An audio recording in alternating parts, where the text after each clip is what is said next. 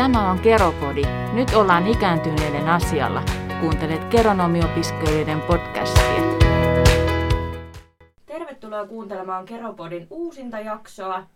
Meillä olisi taas tänään haastattelujuttuja. Päästään kuuntelemaan, kun Annika kävi haastattelemassa geronomia tuolta sairaalamaailmasta. Ja mulla olisi täällä nyt tänään mukana Leena sekä Annika, kenen kanssa me päästään sitten höpöttelemään haastattelun jälkeen vähän fiiliksistä. Moi! Moikka! Moi! Mitä kuuluu? Kiitos. Hyvää kuuluu. Kevättä kohti ollaan menossa ja ihan hyvillä fiiliksillä, kun valon määrä lisääntyy. Kyllä, sama juttu, että auringosta nautitaan nyt, kun se alkaa paistelemaan ja, ja tota noin, niin haastattelukin on nyt tehty, niin se jännitys on lauennut sitten, että, että saatiin, saatiin valmiiksi. No se on hyvä. Nyt meillä on muutamat ammattilaishaastattelijat tässä. Näin ne tietää sitten jatkossakin, ketä hyödyntää, jos tilanteita tulee. Kyllä. Käydäänkö me kuuntelee saman tien haastattelun, niin sitten päästään höpöttelee enemmän sen jälkeen. Yes, Tehdään tehdään. niin. No niin, tervetuloa Kerropodin kuuntelijat taas uuden jakson pariin ja täällä on geronomi-opiskelija Annika äänessä ja tässä jaksossa mä pääsen haastattelemaan ihan oikeeta geronomia. Jukka Määttää. Ja tota, Jukka työskentelee päijät keskussairaalassa. Ja tarkemmin hänen fyysinen työpisteensä on täällä akuutti 24 päivystyksessä ja päivystysosastolla. Ja tuossa justi ennen kuin aloiteltiin, niin sain kuulla, että häntä on, on tuota pyydetty myöskin tuonne erikoissairaanhoidon vuodeosastoille silloin tällöin auttelemaan potilaskeisseissä. Niin Jukka, tervetuloa meidän podivieraaksi. Kiitoksia, kiitoksia. Tota, mitä kuuluu? Kiitos, mulle kuuluu oikein hyvää.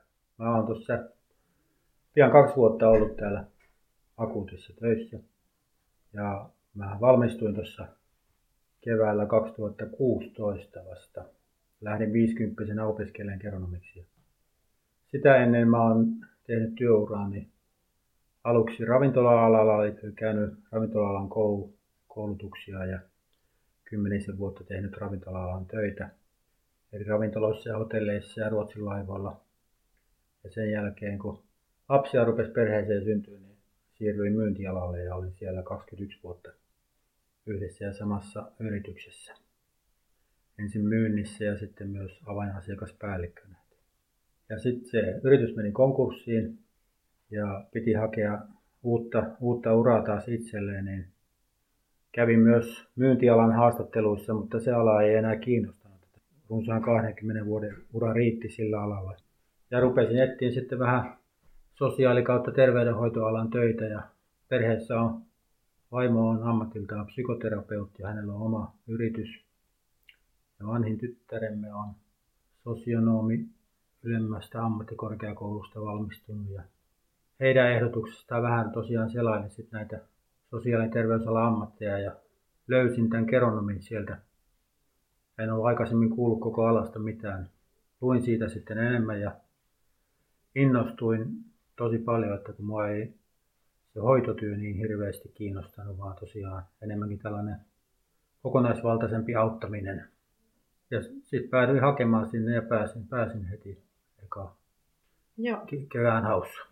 Ihan mielenkiinnosta, niin oliko puoliso tai tytär kuullut tästä geronomi-ammatista silloin, kun itse rupesit puhumaan siitä heille? Ei, et hekään olleet kuulleet. Mä tosiaan selailin niitä Mm. haku, haku ammattinimikkeitä ja sieltä, sieltä löytyi sitten tällainen vanhustyö ja geronomi. Niin siihen perehdyin sitten enemmän ja innostuin siitä. Joo. Et mulla on ollut aikoinaan niin isovanhemmat asunut meidän kanssa samassa, samassa talossa, että vanhusten kanssa on tullut jo pienestä pitäen oltua paljon tekemisissä. Kyllä. Ja ihmisläheistä työtä oot tehnyt muutenkin, niin Kyllä, ja palvelu, palvelualaa tavallaan. Että, joo. että se asiakkaan kohtaaminen on, on opittu tässä työuralla kyllä. Mm. Okei. Okay. Tota, kerrotko meille vähän, minkälainen tämä sun nykyinen työnkuva nyt sitten on täällä, täällä päivystyksessä ja päivystysalueella. Mitä sun normaaliin työpäivään niin sanotusti kuuluu? No, kahvittelua runsaasti.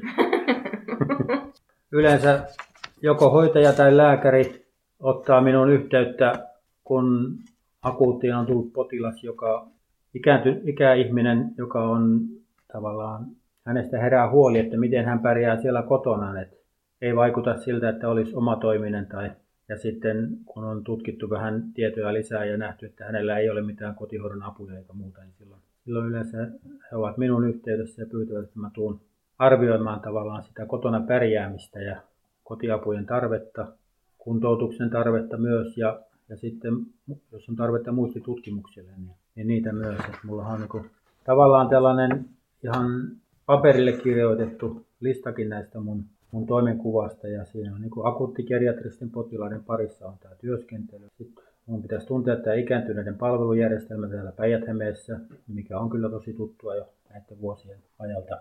Lähihoitajan lääkeoikeudet ja mulla on myös noin lääkeluvat hankittu yhdessä toisessa työpaikassa tässä matkan varrella.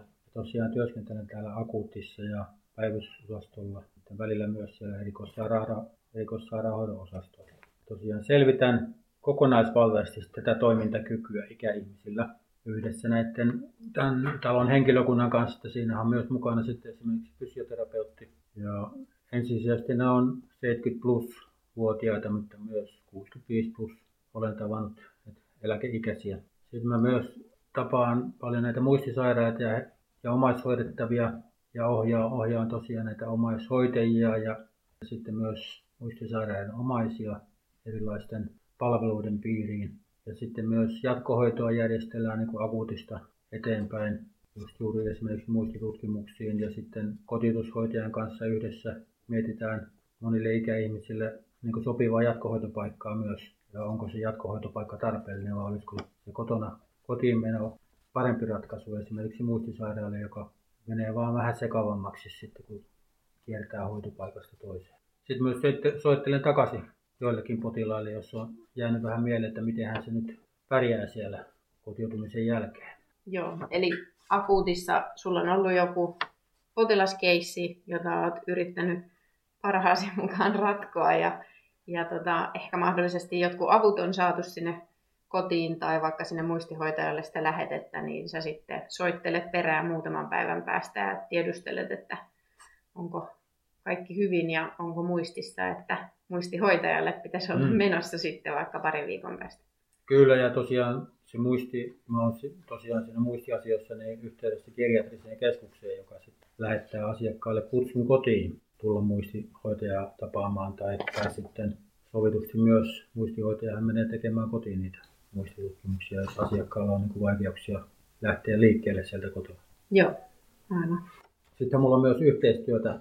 Esimerkiksi täällä akuutissa on tällainen akuuttigeriatrian tiimi. Siinä on parisenkymmentä henkilöä, jotka kokoontuu sitten suunnilleen kolmen neljän kuukauden välein kehittämään tätä akuuttigeriatriaa ja tuomaan myös esille näitä epäkohtia ja yritetään sitten parantaa niitä yhteistuumin. Ja sitten me perehdytään totta kai uusia työntekijöitä, jos tulee sairaanhoitajia tänne tai opiskelijoita, niin käydään läpi tätä mun toimenkuvaa. Kyllä, eli moniammatillinen yhteistyö on aika avainsana tässä päivystysalueellakin, että tehdään sitä yhteistyötä. Ja tosi hyvä, että meilläkin on täällä päivystysalueella geronomi, joka sitten pystyy tekemään just lääkärinhoitajan, fysioterapeutin ja kanssa sitä yhteistyötä, että nähdään vähän se kokonaisvaltainen kuva sen potilaan olemisesta ja elämisestä. Kyllä, ja sitten totta kai lisäksi on yhteydenpitoa näihin asiakasohjausyksikköön, siiriin, ja sinne geriatriseen keskukseen, sosiaalipäivystykseen, koordinaatiokeskukseen, vanhuspsykiatriaan, avainasiakaspäälliköille tai tällaiselle, ei avainasiakas, vaan case manager mm. asiakkuuspäälliköille. Joo. Ja sitten tietenkin näihin kotitushoitajiin ja kotihoitoon, että niihin ollaan, olen yhteyksissä myös. Ja sitten mulla on myös tällainen, toimin niin yhteyshenkilönä tämmöisen Suomen akuuttikirjatrian yhdistyksen. Okei. Okay. Eli on ollut siellä heidän koulutuksissaan myös mukana. Ja he puolivuosittain kutsuvat sitten kokouksiin. Paljon kaiken näköistä. Kyllä, ja tässä oli vasta osa siitä. Joo. Eli potilaskohtaisestihan se aina menee sitten, että Mm. miten, miten niitä jatkoyhteydenottoja pitää tehdä. Kyllä. joko omaisiin tai jatkohoitopaikkoihin. Joo, eli oot, oot paljon omaisten kanssa. Varmaan voitko sanoa, että melkein jokaisen potilaskeissin, jonka käyt tutustumassa ja auttelemassa, niin että melkeinpä oot omaisiinkin yhteydessä. Kyllä. Jos siinä on, erityisesti jos potilas on muistisairas, niin Mm. silloin se on ihan välttämättömyys, että on sinne omaisiin yhteyteen. Kyllä. Okei. Okay. No, osaatko kertoa, että minkälaista, tai mistä sä pidät eniten tässä sun työssä? No kyllä se on tämä ikäihmisten kohtaaminen. Kuunnella heidän tarinoitaan ja, ja samalla siinä, kun he kertoo tarinoitaan, niin myös tulee nämä vaivat esille ja avun tarpeet siellä kotona myös Mm. useasti. Ja siinä useasti myös huumorin varjolla niin kuin saadaan, saadaan niitä vaikeampiakin asioita esille. Kyllä. Ja varmaan tämmöisessä hektisessä paikassa niin kuin päivystys, niin se, että joku kerkii istumaan alas ja kuuntelemaan, että mikä siellä kotona se tilanne on tai mikä on tuonut sen potilaan tänne sairaalaan, niin on erityisen tärkeää, että päästään vähän paremmin jyvälle, että mikä se tilanne on. Kyllä. Ja se samalla myös auttaa selvittää, että mahdollisesti potilas voidaan jo kotiuttaa samana päivänä, kun taas jos Mm, kukaan ei olisi selvittänyt näitä potilaan taustoja, niin se voi olla, että hän sitten lähtee tällaiseen osastorumpaan. kyllä, Eli siirtyy, siirtyy täältä akuutista ensin jollekin osastolle ja jatkohoitoon mahdollisesti jonnekin terveyskeskukseen vielä. Jos ei Niinpä. tiedossa, että mitä se oikeasti se kotona pärjääminen on. kyllä. Ja sitten venyy se sairaalassa oloaika ja se ei tee ikääntyvälle ihmiselle hyvää sitten, että Kyllä. ollaan vieraassa ympäristössä. Ja... Ja siinäkin varsinkin muistisairauden kohdalla se on vielä, Mm, vielä tärkeämpää, että he menee vaan enemmän sekaisin niinpä, eri hoitopaikoissa. kyllä. Tuota, minkälaisia haasteita sä kohtaat tässä työssä? Tuleeko mieleen jotain? No edelleen muistisa- muistisairaat, eli niistä, niistä jaksaa, Mm, jaksaa niin kuin sanoa, koska heidän kanssaan on, on tosi kivaa, kivaa ne kohtaamiset, mutta myös haasteellisia, just kun he ei, ei välttämättä kerro, kerro sitä oikeata tilaa, mikä, mm, mikä siellä kotona on, kyllä, jon- jonka takia sitten tosiaan pitää olla yhteydessä sinne omaisiin tai läheisiin, jopa Mm. ystäviin, jotka on yhteyshenkilöksi merkattu siellä potilaan tiedoissa. Niin sitä kautta selvitään. varmaan välillä vaatii aikamoista salapoliisityötä, että saa selvitettyä, minkälaista siellä kotona se ihmisen elämä on. Kyllä. Soittaa moniin eri paikkoihin ja myös sellaisia tapauksia, mä muistan, että tuli mieleen tuossa yksi potilas, joka muuten olisi päässyt kotiutumaan, mutta hänellä oli kylpyhuoneen ovi avautui väärään suuntaan, että hän ei päässyt sinne kylpyhuoneeseen rollaattorin kanssa. Sitten mä soitin sinne huoltoyhtiöön, niin sieltä saman tien käytiin, kerrottiin, että tässä tunnin sisällä käydään hoitamassa se asia. Ja he olivat käyneet hoitamassa sen asian, niin potilas pääsi kotiutumaan ja pääsi hyvin helposti sinne omaan kylpyhuoneeseen. No niin, hieno. Niin, kaiken näköistä. Mm. Ikinä ei tiedä, mitä, mitä voi tulla vastaan, kun rupeaa järkkäilemään. Joo, ja mulla on tavallaan myös sosiaalityöntekijän kokemusta, että mä olin runsaan vuoden päivät Lahden kaupunginsairaalassa. Tein sosiaalityöntekijän viransijaisuutta. Olin siellä neurokuntoutus- ja saattohoito-osastolla. Okei. Okay. Eli tavallaan nämä sosiaaliset ongelmat ja niiden ratkaisu kanssa on senkin myötä tullut tutuksi. Joo. Ja Okei. sitten myös tämä omaishoitajuus, omaishoitajuus sen, sen myötä, että mä olin vuoden päivät päijät omaishoitajat yhdistyksessä. No niin, Omaistoiminnan ohjaajassa, ohjaajana. joo. Lisäksi vuoden päivät olen ollut palvelutalossa geronomina kautta lähihoitajana. Eli sain tehdä lähihoitajan työtä geronomin otteella, eli se oli sitä keskustelua paljon Mm. potilaiden kanssa silloinkin. Joo. Ja sitten myös vuoden päivät olen ollut tuossa sairaalan kotiutus- ja arviointiyksikössä. Eli mistä, mistä lähdettiin sitten arvioitiin niin potilaat, jotka tuli sinne meille asiakkaiksi, niin heidän, heidän toimintakykyään ja Mm.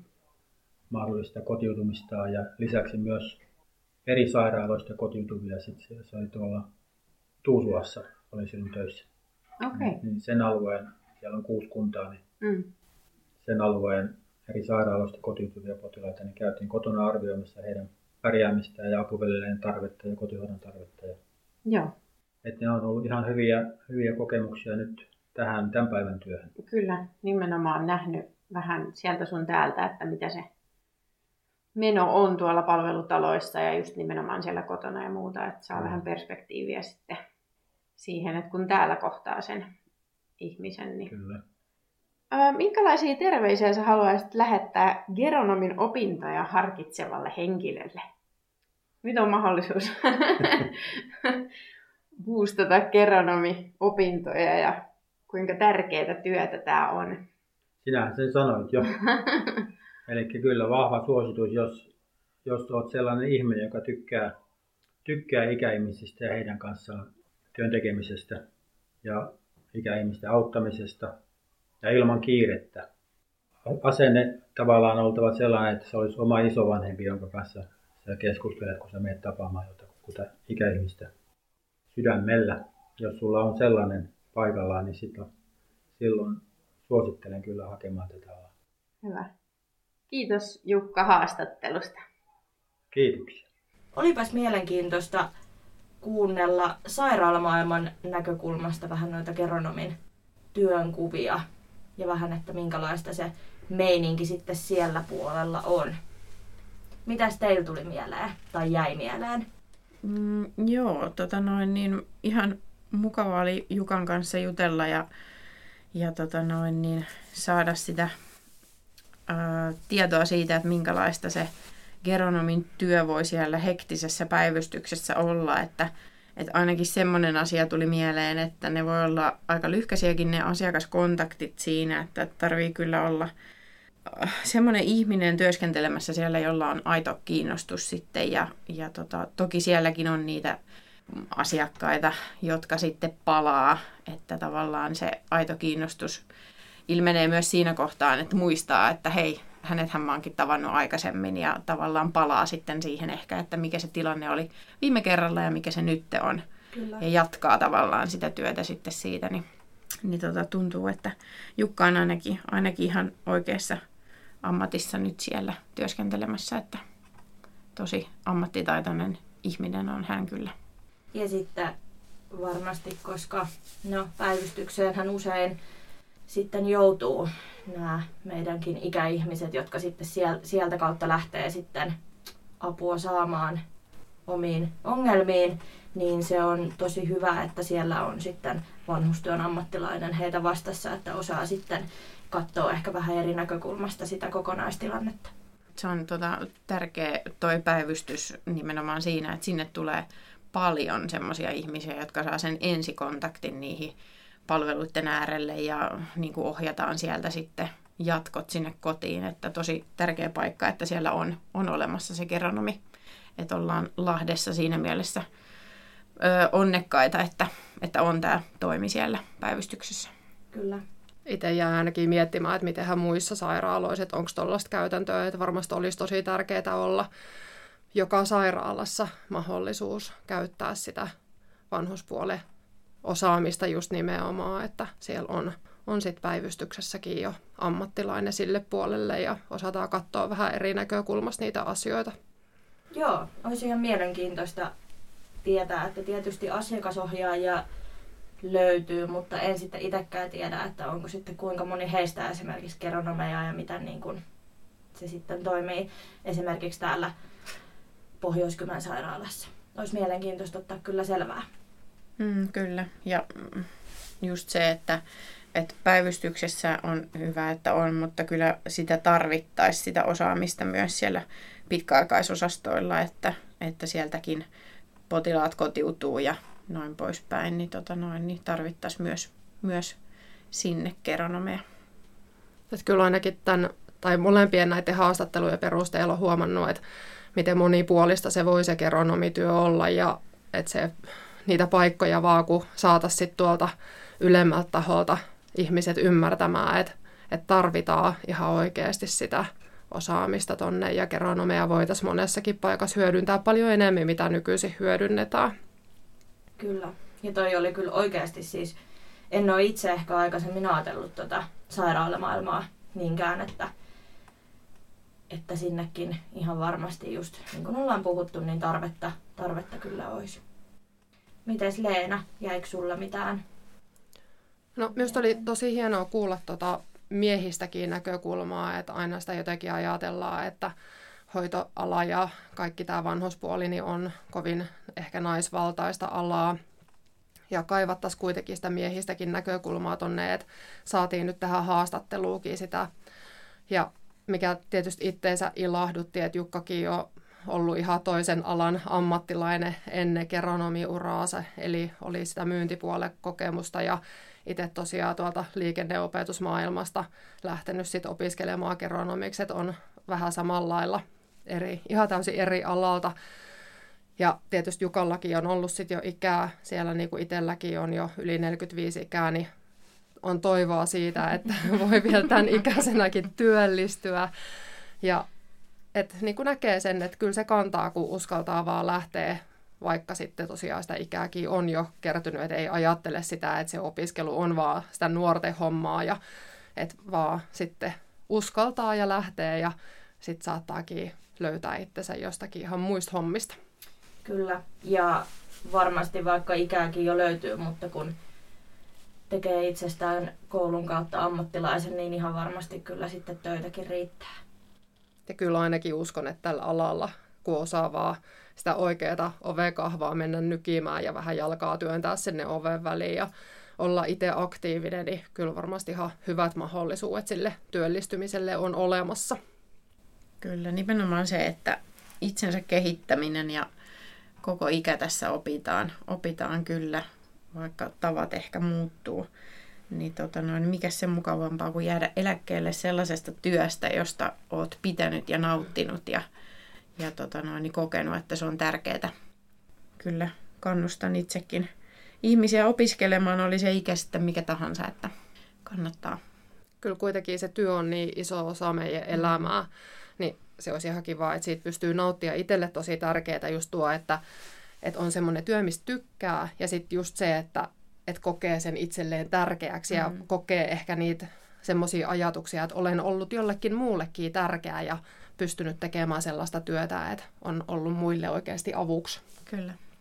Niin, ja ne on sitten niitä sellaisia onnistumisen tunteita ja sitten joskus No mä en uskalla itse sanoa, että sitten kun mä pääsen eläkkeelle, musta tuntuu, että sellaista ikää ei sitten ole, että mm. meikäläinen joskus eläkkeelle pääsee, mutta jos, niin sitten voi ainakin tyytyväisenä ajatella, että on ollut hyvä työura itsellä. Toivottavasti kuuntelijoidenkin mielestä tämä jakso oli yhtä mielenkiintoinen kuin meidän mielestä. Meillä olisi kuulkaa vielä yksi jakso tulossa ja sitten olisi meidän ensimmäinen podcast kausi purkissa. Ensi jaksossa me sitten ollaan täällä taas Annikan ja Leenan kanssa höpöttelemässä vähän tiivistelmää tästä meidän kaudesta ja vähän fiiliksiä ja katsotaan, että mistä me sitten loppujen lopuksi oikein päästään höpöttelemään. Kiitos kun kuuntelit. Palataan ensi jaksossa. Moikka! Moikka! Moi moi!